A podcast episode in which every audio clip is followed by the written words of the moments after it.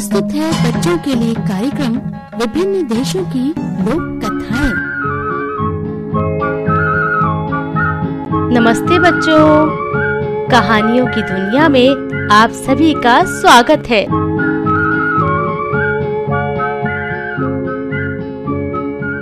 स्वीकार कीजिए अपनी ज्योति दीदी का प्यार भरा नमस्कार।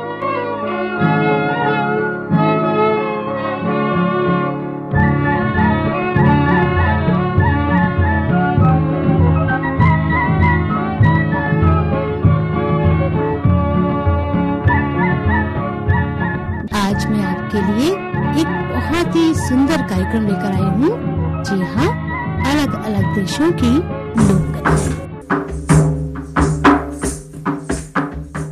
आप जानते हैं, लोक कथाएँ क्या होती हैं? मैं बताती हूँ, लोक कथाएँ क्या होती हैं। देखिए, आपके दादा दादी आपके नाना नानी आपको बहुत प्यार करते हैं ना और आप भी उनको बहुत प्यार करते हैं आपको वो बहुत सारी कहानियाँ जो सुनाते हैं और मालूम है, ये कहानियाँ जो वो आपको सुनाते हैं, वो कहाँ से आती हैं? वो अपने आप से तो नहीं बनाती ये कहानियाँ ये कहानियाँ बहुत पुरानी सुनी सुनाई होती है, जो पीढ़ी दर पीढ़ी चली आ रही हैं।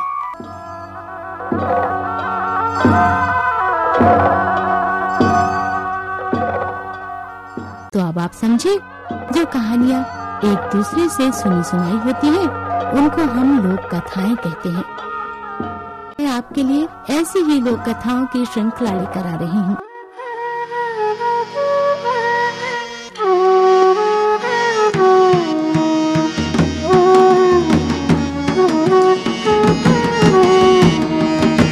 हम्म, तो क्या सोच रहे हैं आप? यही सोच रहे हैं ना कि आज मैं आपको कौन सी कहानी सुनाऊँगी? चलिए, आज मैं आपको एक बहुत ही मज़ेदार लोक कथा सुनाऊँगी। निठल्ला कद्दू। हम्म मज़ेदार होगी ना कहानी। इससे आप ये भी जान पाएँगे कि कद्दू को लोगों ने क्यों चाव से खाना शुरू किया। तो चलिए, शुरू करते हैं कहानी। बहुत पुरानी बात है। एक गाँव था। उस गाँव में जितने भी घर थे, सभी खपरेल वाले, यानी कच्चे और खपड़ा वाले थे। उन्हीं घरों में से एक घर की खपरेल पर कद्दू की बेल फैली हुई थी। इस बेल से पहले कद्दू की बेल को कोई नहीं जानता था। उस फैली हुई बेल में कुछ दिन बाद पीले और हल्के नारंगी रंग के फूल खिल गए। सभी फूल तो तेज आंधी हवा चलने के कारण टूट गए। लेकिन एक फूल तेज हवा आंधी को झेलता हुआ और बड़ा होता गया।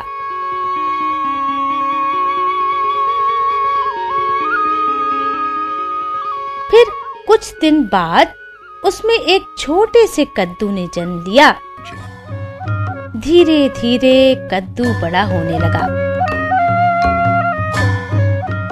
बड़ा होने के साथ ही मोटा भी इतना हो गया था कि उससे अब करवट लेते भी नहीं बनता था।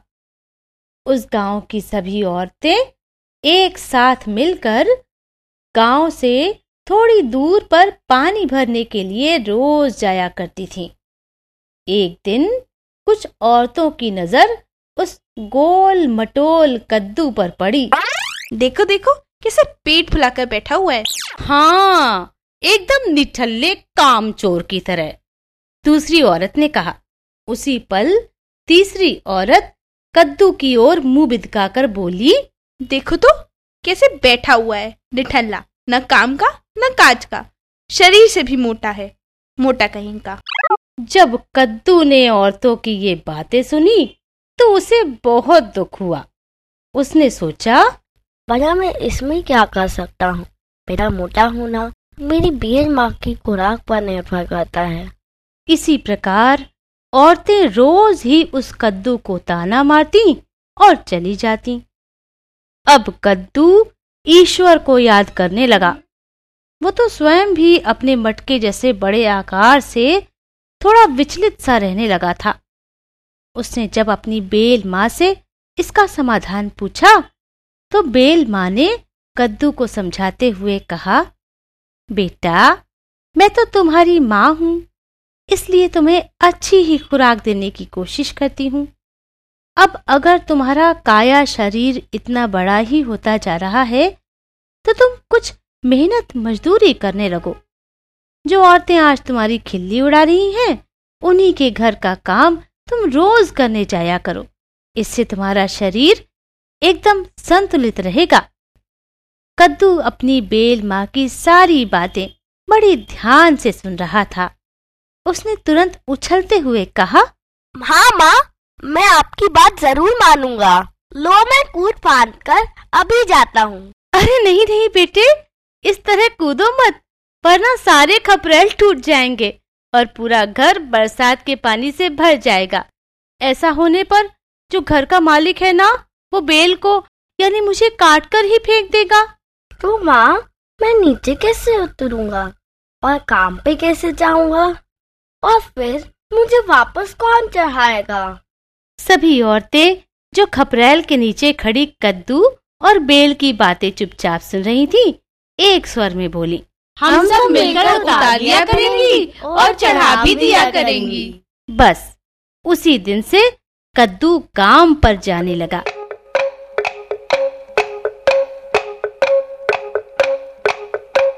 सुबह औरतें आकर उसे नीचे उतार देती और शाम को ऊपर चढ़ा देती। रोज रोज की इस परेशानी से गाँव की औरतें परेशान सी रहने लगीं। उन्होंने कद्दू को धीरे धीरे एकदम ही नीचे उतारना और ऊपर चढ़ाना बंद कर दिया। कद्दू फिर परेशान हो गया। इस बार उसने सोचा कि क्यों ना मैं स्वयं ही धीरे धीरे नीचे उतरना सीख लूँ। बस, कद्दू इस प्रयास में एक बार सफल क्या हो गया? फिर तो वो जरा जरा से काम के लिए नीचे उतरता और ऊपर चढ़ जाता। इसी तरह दिन बीतते गए। उसका शरीर अब एकदम बड़े से मटके जैसा हो गया था। एक दिन वो काम करने के बाद जब वापस आया और खपरेल पर चढ़ने लगा, तभी उसका चिकना, गोल मटोल शरीर उससे संभल ना पाया और नीचे गिरा धड़ाम। गिरते ही वो फूट गया और चारों ओर बिखर गया। कद्दू की मेहनत से भगवान शिव बेहद प्रसन्न थे। जब वो फूटा हुआ बिखरा पड़ा था तभी शिव भगवान वहाँ आ गए। उन्होंने कद्दू से कहा बोलो कद्दू तुम्हारी अंतिम इच्छा क्या है? कद्दू कराहता हुआ बोला आह आह प्रभु मेरी अंतिम इच्छा ये है कि गाँव में जिसकी जिसकी यहाँ मैं काम करने जाता था वो सभी लोग मुझे थोड़ा थोड़ा ये जाए और मेरी सब्ज़ी रायता कढ़ी पराठा आदि बना बना के खाए। आह! शिव जी बोले तथास्तु ऐसा ही होगा कद्दू। और फिर सभी लोग कद्दू को थोड़ा थोड़ा उठाकर ले गए और तरह तरह से बनाकर लोगों ने उसे खूब खाया।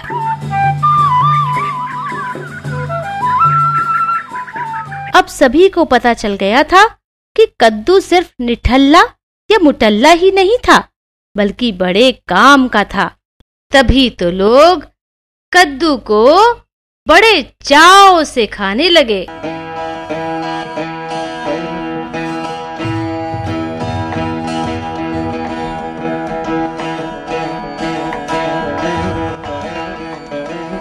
थी आज की कहानी? निठल्ला कद्दू। उम्मीद है आपको बहुत अच्छी लगी होगी। तो अब मैं आज की कहानी यहीं समाप्त कर रही हूँ और आपसे ले रही हूँ इजाज़त। कल फिर से एक नई कहानी के साथ आने का वादा करते हुए कल फिर आऊँगी आपके लिए एक और नई लोक कथा को लेकर। तब तक के लिए अपनी ज्योति दीदी को दीजिए अनुमति। नमस्कार। बाय बाय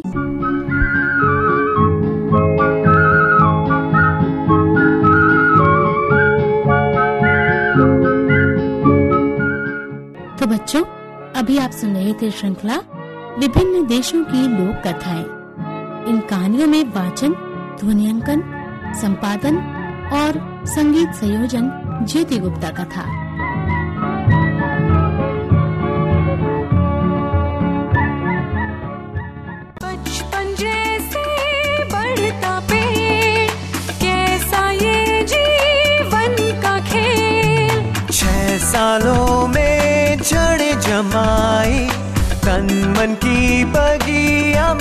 लौट ऐसा है जीवन।